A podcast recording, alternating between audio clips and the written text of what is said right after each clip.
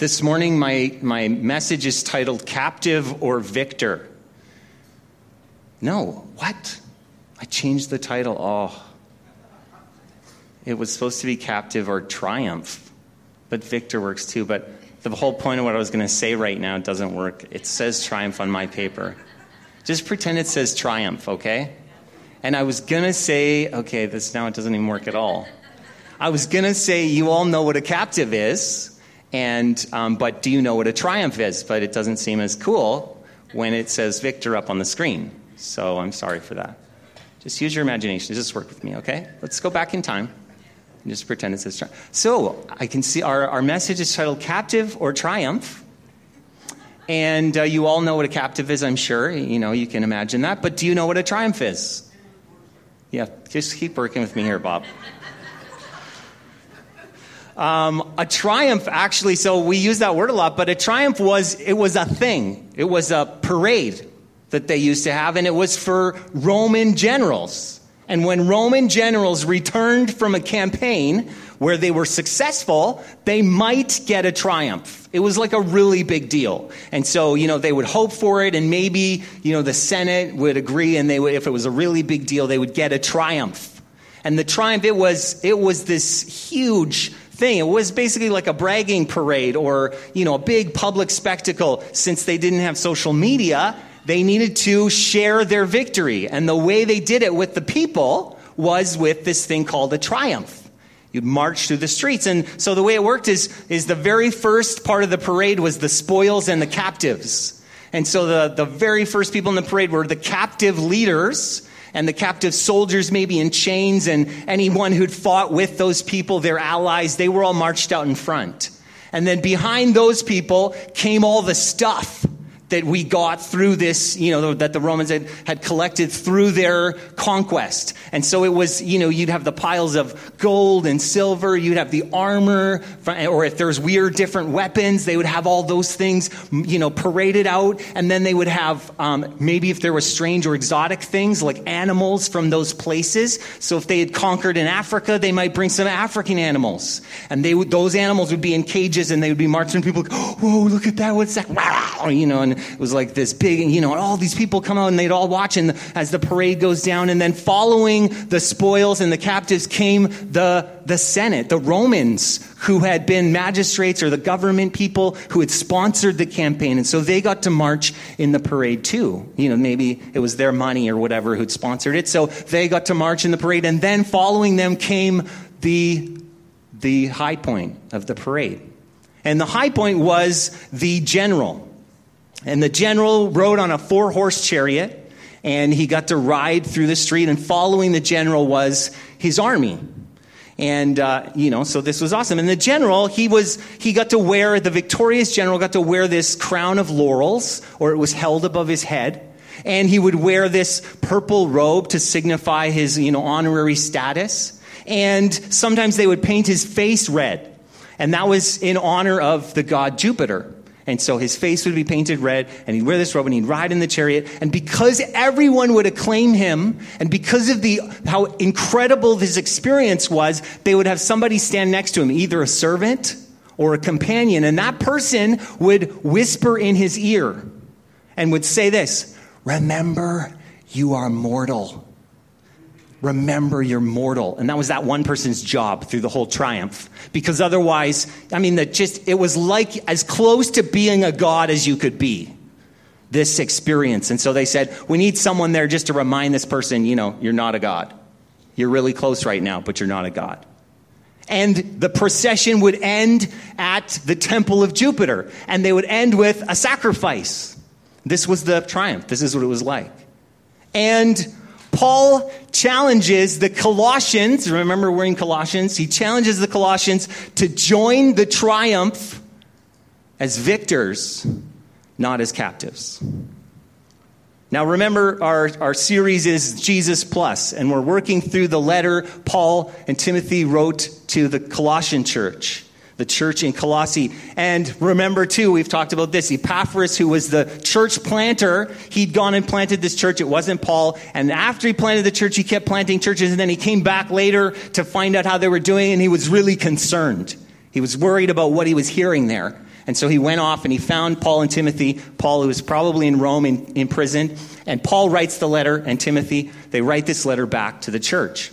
Now, remember the, the problem that we've talked about is they weren't totally sure exactly what the problem was, but they, it was pretty clear that, you know, backwater, small town had given way to major additions to the gospel of Jesus. This was a big problem. The Colossians, they'd done some major renovations. They'd added things like Jewish rules and regulations. They'd added new secret mysteries and revelation. They added new and improved Jesus 2.0 with pagan mysticism and some angel worship. Add a little angel worship in there. It'll be good. And Paul responds to this by making much of Jesus. That's his answer to this. He spends the whole first section of his letter making much of Jesus, the standalone, supreme, and victorious Savior, Jesus. And that's where we pick up. We're in the middle of all this, making much of Jesus. And so, if you'll turn with me to Colossians chapter 2, verses 8 to 15, that's where we are today. You can look it up on your app if you want, or if you have a Bible. Um, I'm reading out of the ESV, the English Standard Version. Um, and this is what it says Colossians chapter 2, 8 to 15. See to it that no one takes you captive by philosophy or empty deceit, according to human tradition, according to the elemental spirits of the world, and not according to Christ. For in him the whole fullness of deity dwells bodily, and you've been filled in him, who is the head of all rule and authority in him also you were circumcised with a circumcision made without hands by putting off the body of the flesh, by the circumcision of Christ, having been buried with him in baptism, in which you were also raised with him through faith in the powerful working of God who raised him from the dead. And you, you who were dead in your trespasses and the uncircumcision of your flesh, God made alive together with him, having forgiven us all our trespasses by canceling the record of debt that stood against us with its legal demands. This he set aside, nailing it to the cross. He disarmed the rulers and authorities and put them to open shame by triumphing over them in him. You can live in religion, or you can triumph with Jesus, the victorious God. You can live captive in religion, or you can triumph with, the, with Jesus, the victorious God. We can be captives. This is the, this is the statement. When I was in youth group, but way back in the day, I grew up going to church and I went to youth group. And actually, special note today, my youth pastor is here. He's right over there. His name's Steve Newell. Stand up, Steve. Wave, yeah. He humiliates me all the time, so I'm doing that to him right now. And uh, that's my youth pastor, so it's all his fault. Everything about me. No. I, wanna, I just want to honor him and say thank you. Um, and in youth group, one of the games we played was a game called Prisoner's Base. It was a game we played a lot. It was one of our favorites. And in Prisoner's Base, in this game, you were, we were in a gym. And so we had to start on one wall. Everyone's touching one wall, and the other team's touching the other wall. And there's a chair. And on one of, if I was on this wall, one of our team is sitting on our chairs over there against that wall. And so we would have to try to free that prisoner by leaving the wall, but we could have to do it after they left the wall or they would tag us. And then I would become a prisoner. So it's like a really, it's it's like a really hard game to actually win. And I, in the end, I, it's kind of a weird game. You know, you're just trying to, the, the point is just to free the prisoner and don't get caught being a prisoner. And usually, the, as you got taken prisoner, you'd go sit on the chair. And then you'd hold the hand of the person who was on the chair. And so the line suddenly would get longer and longer, and it would get easier and easier to save people. So you hope people would get caught, and then you could save them more easily. But this is the game. The game is, you know, save the prisoner, free the prisoner, and don't get caught yourself. That's the game. This sounds a lot like the statement of Jesus. When he gets up in front of the synagogue and he says what his purpose is, his mission. He says this The Spirit of the Lord is upon me because he's anointed me to proclaim good news to the poor, and he's sent me to proclaim liberty to the captives and recovering of sight to the blind, to set at liberty those who are oppressed, and to proclaim the year of the Lord's favor. And our Jesus' job with him is Jubilee. It's this picture of setting captives free proclaiming freedom for people and not becoming captives, right? This is what Paul says. He says, he issues this warning. He says, see to it that no one takes you captive. See to it that no one takes you captive. So we, could be captives. That's what he says. See to it, or make sure, or he says lots of other places, be alert. Because you could be taken captive. The word is salagogeo, if you want to learn some Greek. Salagogeo, and it's like it's a very not it's not a very common word used. And it means to take captive, and it's used mostly with with pirates taking over the ship and stealing cargo, taking captive. It was like when you'd plunder another ship. That was the word, Salagogeo. You'd be taken captive. So in this picture, we were on our boat and we had our stuff on our boat. We were traveling somewhere and suddenly we wake up a few days later or whenever and we're on a different boat. We're on the pirate boat. We've been taken captive and our stuff is gone or we're dead. That's what pirates do. They kill you or they take you captive. You're their slave. That's the picture. Don't be taken captive. This is what he says. But we were captives. Galatians 3:23 Before faith came, we were held captive under the law, imprisoned until the coming faith could be revealed. Or in Romans 6 verse 7 or 7 verse 6. Now we are released from the law having died to that which held us captive. So we could serve in the new way of the spirit and not in the old way of the written code. Paul says we were captives and then we were set free so why would we go back to being captives? That doesn't make any sense. No one would want to do that, to go back to captivity. So what takes us captive? How do we end up captive? Paul gives a few, exam- a few things. He says, philosophy and empty deceit according to human tradition. I agree. I took philosophy in school. It was not a class I did well in. It's all bad. No.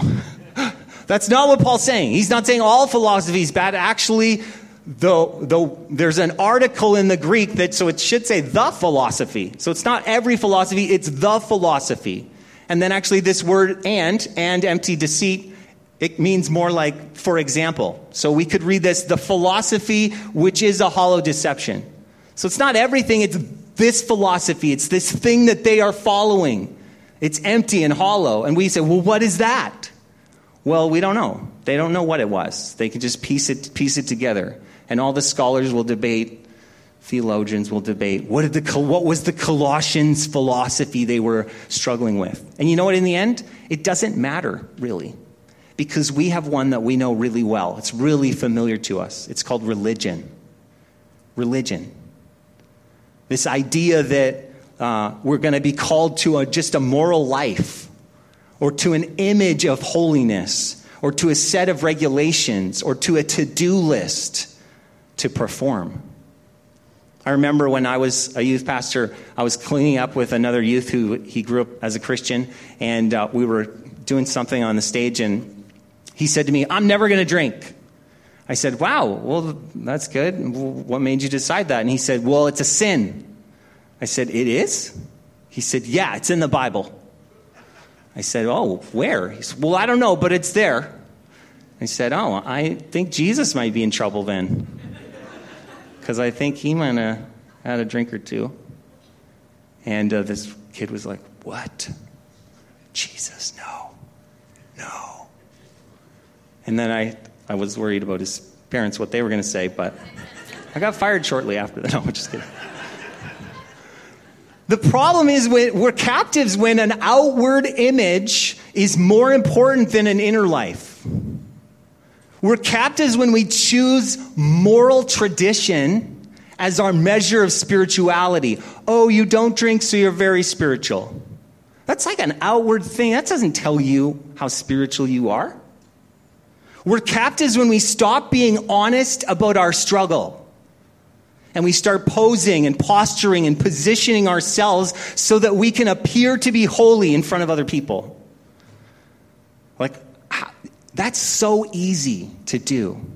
You come in and, oh, you here's all my stuff. I was struggling and Jesus saved me, transformed me. And oh, yeah, Jesus transformed me. And now I look really good, don't I?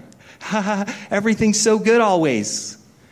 And we posture and post so that we now appear to be holy. And we, we leave all the stuff down there rotting inside instead of bringing it out and sharing it with someone, working it out with people, because we're more interested in the appearance. Where does this come from? Paul says it comes from elemental spirits or elemental spiritual forces. This is like scary. It's like, what? Elemental. What does that mean? Spiritual forces? Oh.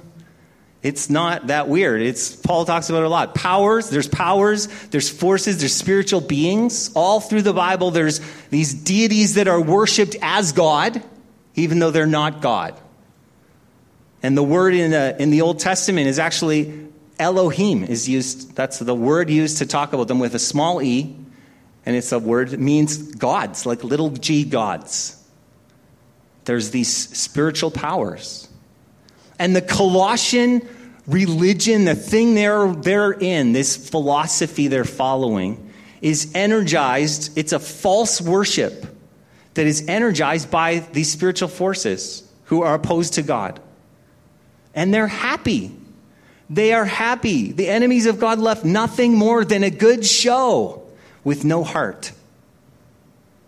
A lot of appearance with no inner. They're happy for that. Ephesians 6:11 says this, "Put on the whole armor of God." Paul writes, that you may be able to stand against the schemes of the devil. For we do not wrestle against flesh and blood, but against the rulers, against the authorities, against the cosmic powers over this present darkness, against the spiritual forces of evil in the heavenly places. What if the greatest scheme of the enemy is not overt evil, although that's definitely a work of the enemy? But what if the greatest scheme isn't that? What if it's just a church that won't preach Christ? What if it's a people with the appearance of godliness and no power in their lives? What if it's a good church? That's a good church. That's a nice church. Really like that church. But there's no love or compassion or grace. And that is a scheme to hold us captive. But there's an offer. Barry Schwartz, in his TED Talk, The Paradox of Choices, talks about how the paradox of choice. He talks about uh, that the we want more and more choices in life, but more and more choices aren't better always. Actually, sometimes we just get paralyzed with all the choices that we have to make. And an example would be if you went down in the toothpaste aisle, if I'm trying to replace my toothpaste, you know, I throw the old toothpaste away and then I go into the toothpaste aisle and I'm overwhelmed. I'm overwhelmed because I can't remember what kind of toothpaste I had. Don't remember the name of it. And now I have a thousand choices. I probably would pick kids bubblegum because it has Dora on it or something. You know, it looks appealing. Look, there's so many choices tartar control, whitening, natural, organic, natural and organic, with fluoride, without fluoride, bubblegum flavor, beer flavored. They should make that. Paul, Paul makes it really simple for us so we're not overwhelmed with the choices. He makes it really simple. The choices he offers are this you could be a captive or you could be a victor. You could be empty or you could live in fullness. You could be dead or you could be alive. You could live in shame or you could be forgiven. Well, when you say it like that, I don't think there's much choice to make, really. Who wouldn't pick everything on the right side? We would all pick those things, wouldn't we? Isn't that what we all want? How do we get all this? Paul says, in Him, in Christ. That's where you get it. You want to know where you get all that? You get it in Jesus. In Jesus. Paul returns to that hymn language. We talked about the hymn, the early church hymn. In him and for him, different hymn. In him and for him and through him. Seven times in our passage, Paul refers to the source. In him, in him, in him, with him, with him, with him. Do you get it? In him, the whole fullness of deity dwells bodily. For you have been filled in him, who is the head of all rule and authority. We aren't captives because this God man Jesus is filled with all the fullness of deity. He is God, filled with all of God. And then Paul says, And you have been filled in him. You've been filled in him. Or the NIV says, You've been brought to fullness. Or the New American Standard says, You've been made complete. It's more literal. You've been made complete. Like, what are we going to add to Jesus? Well, you've been made complete. Well, I think I need a little more. You're full. I'm still hungry. It's like, no, you're not. You're full. Like, that's what full means. You're full. Well, just throw a little dessert on top. It's like, there's nothing you can add to this. What do we add? We, we add all sorts of things, though. We make gods. The Isaiah in the message explains it well. It says it like this God, you've walked out on your family, Jacob, because their world is full of hokey religion, Philistine witchcraft, and pagan hocus pocus, a world rolling in wealth, stuffed with things, no end to its machines and gadgets and gods gods of all sorts and sizes. These people make their own gods and worship what they make. Oh, I, I don't worship idols. I don't do that. That's weird. Do you worship what we make? Do you give all your time and attention and energy and focus toward it? This is our choice a life stuffed with demanding schedules and pressures and gadgets and machines and wealth and things, no gods of our own making, or on the other side, Jesus, the fullness of God, supreme over all things, making us complete. Again, I'd say the choice is obvious. Now, someone's saying, like, what's all that about circumcision? I heard someone say circumcision in this passage. And if you just showed up, circumcision is, uh, it was the Jewish practice of cutting off the foreskin of the penis. And there, can check that off. I said another word you shouldn't say in a sermon. And a few times this was done to adult men, and so we won't talk about it anymore. We'll just say you could read the stories in the Old Testament. but we should say that, that it was a God ordained act. It was a, a physical mark to represent the inward heart. That's what it was meant to be. And these people who were marked belonged to God. They were marked by God. Their hearts were marked by God. That's what it says in Deuteronomy 30, verse 6, when it says, And the Lord your God will circumcise your heart and the heart of your offspring, so that you will love the Lord your God with all your heart and with all your soul, that you may live. And then Paul writes, In him also you were circumcised by the circumcision of Christ. This is a, is a good one. Having been buried with him in baptism, in which you were also raised with him through faith.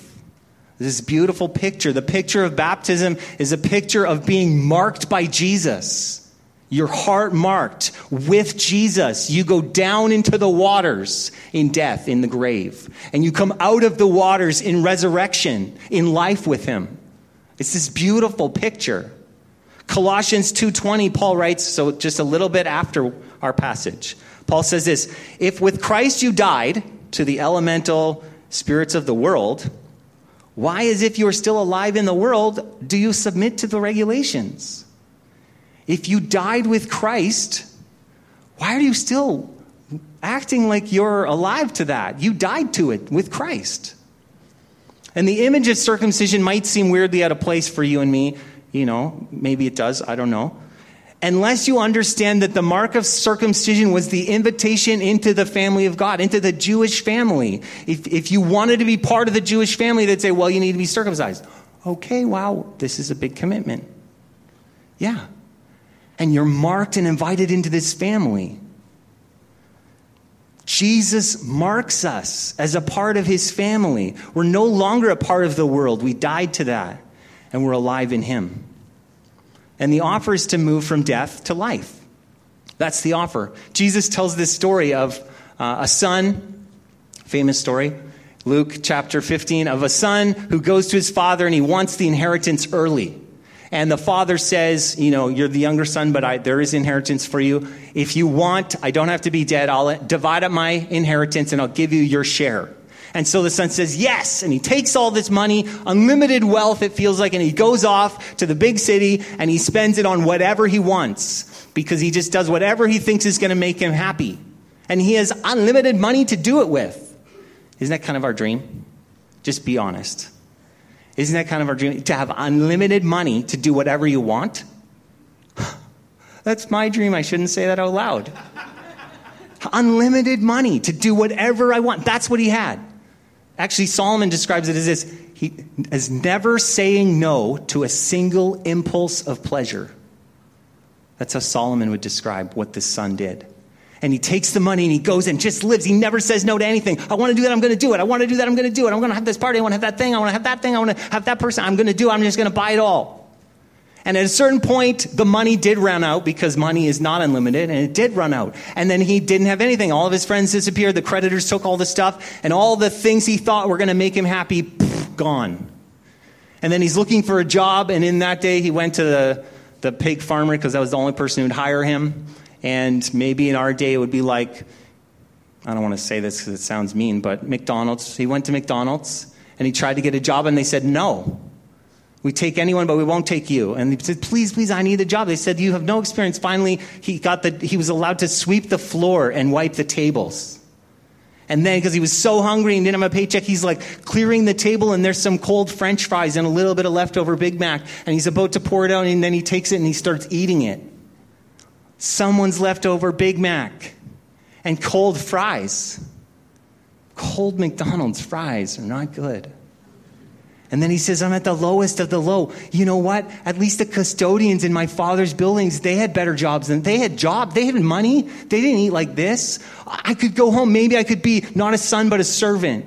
And so he, he decides this is what he's going to do. And so he takes his way home. And as he gets home, he's planning what he's going to say. And he gets up to the, their estate, the long driveway up to the house. And then as he's walking up the driveway, he's thinking about, no, I, I, I shouldn't be called your son. No, that doesn't sound right. I'm, I'm ashamed to be called. No, I could be a sir. I don't know. And he's working out what he's going to say. And he doesn't know that his father is looking out the window and sees him walking up the road.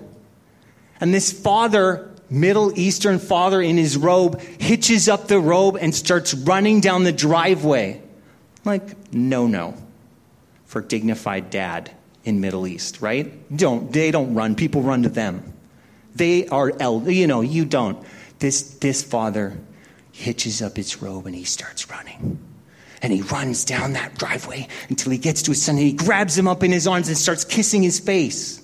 And the son says, No, dad, no, no, no. I, I, I don't deserve to be called. And the dad picks him up against Shh, no, stop it. He's kissing him. And the son says, Dad, I'm trying to say something. No, no, you're not. I love you. I'm so glad you're home. He says, Call, call the servants. We're having a party. Bring the robe. Bring the stuff. We're having a party. Call everyone we know. And he says this because my son was dead and now he's alive.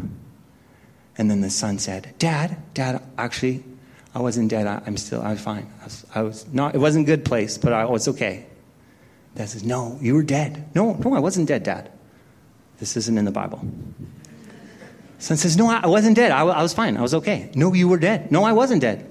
You were lost. No, Dad, I was in New York. I wasn't lost. I knew exactly where I was the whole time. You were dead. And you were lost. You and I, we were lost and we were dead. This is the picture. In our failure and in our shame and in our brokenness, in our lostness. But God, who is a running father, ran to get us and kiss us till we couldn't talk and carried us in. And there's this cross that Paul keeps talking about that somehow, as Jesus dies and he breathes again, we are made alive with Jesus in this beautiful miracle.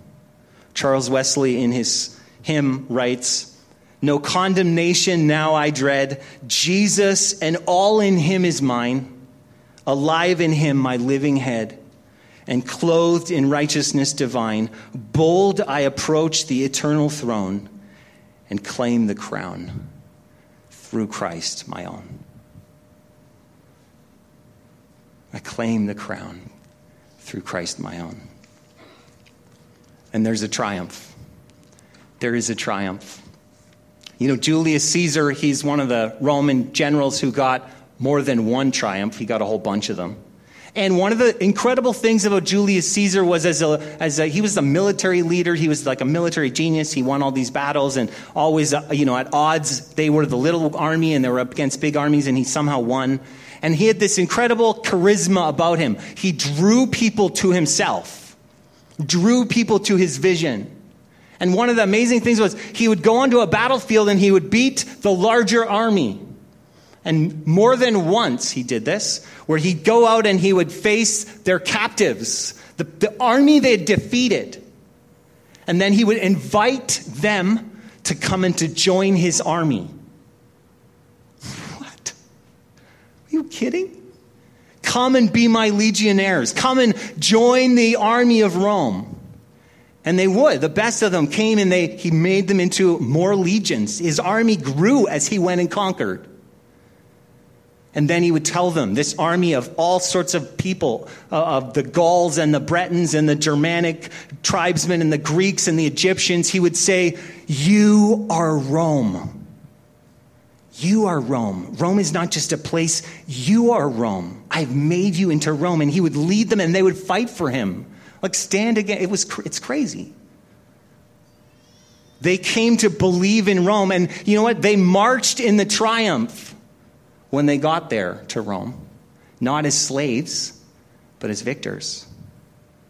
And they came to believe in Rome, not as captives, but as Romans. He made them into Romans.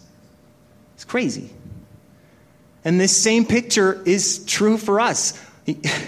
As former enemies of God, we've been invited into the victory of Jesus. We've been invited into his victory. What's the victory? Well, there's two obstacles described in our passage. Two things. One of them is the law, and the other one is the powers and authorities. They were both, one is canceled and one is disarmed. That's what he says. He nails it to the cross. He disarms. He divests himself. He makes a public spectacle and he puts them to open shame. He makes a public display. That's what Jesus does. The first thing is that my debt has been canceled. Now, I'll be honest, a while back I had a large debt, a personal debt, and I'd racked it up through my sloth and laziness. I had warning emails that they sent and said, You're overdue, you're, you're, you've gone over. And um, I was banned actually from borrowing. It's really embarrassing. And so finally, to confront this massive debt, I got the courage and I went to the librarian. And I said, I'm overdue. And she said, Was I freaking you out? You guys, you fell for it. You thought it was a powerful moment. It was just the library. And, and so I went to the librarian and she said, Give me your card. And I gave her the card and I said, I'll be honest, I'm, I have big fines. And she looked, she was like, These are all children's picture books. And I said, Yeah, I like picture books. That's all I read. She was like, Do you have kids? I said, Yes, no, I have kids. I have five kids. They like picture books.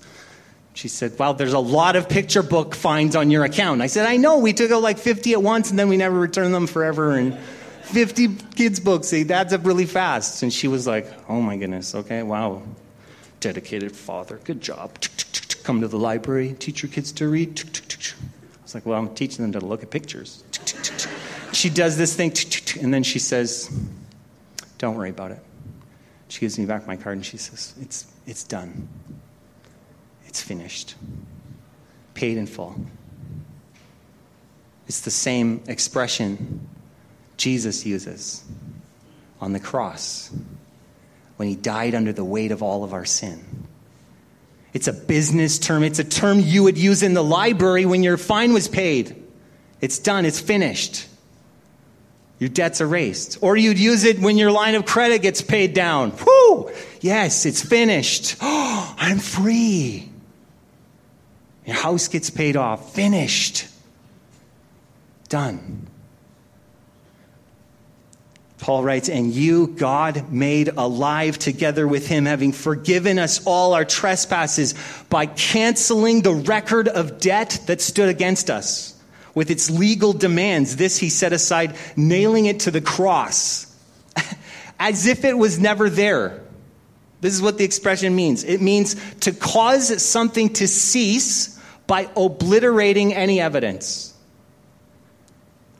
Like, some of you need to write that down and put it somewhere where you can see it when you feel shame all over you. You can write that down. You can say, to cause something to cease by obliterating any evidence. That's what Jesus did. And for Paul, the law is the tally of our sin. It's like a giant IOU, it's a record of the debt that stands against us. Every time I failed to be like God, every time I, I failed in my words or my thoughts or my actions, every time I failed to love, which is a lot, or to trust, which is a lot, or to believe which is a lot too. Each one of these things is like an entry in my book, in my ledger. This word, Greek word, means, is translated stood against us. It literally means opposed to us, is hostile, condemns us. That's what this did the law shuts up the Jews and it, it shuts out the Gentiles. It, it means we all owe. We're all in trouble. In Ephesians 2 14 to 16, this is what it says For he himself is our peace, who has made us both one, and has broken down in his flesh the dividing wall of hostility by abolishing the law of commandments expressed in ordinances, and might reconcile us both that is, both, meaning Jews and Gentiles, everyone, to God in one body through the cross, thereby killing the hostility. Who died in this war? Who's the enemy? Well, hostility. Killed, dead. Not just canceled, but taken away, obliterated. And this is the triumph of the cross that the enemies the enemy conspired to put Jesus there on the cross, to parade him, to make a public spectacle of him, to disarm him, meaning to strip him, and to triumph. Jesus wore a crown, not of laurels, but of thorns. He wore a purple robe, not in honor, but in mockery. And he was made to be publicly paraded through the streets.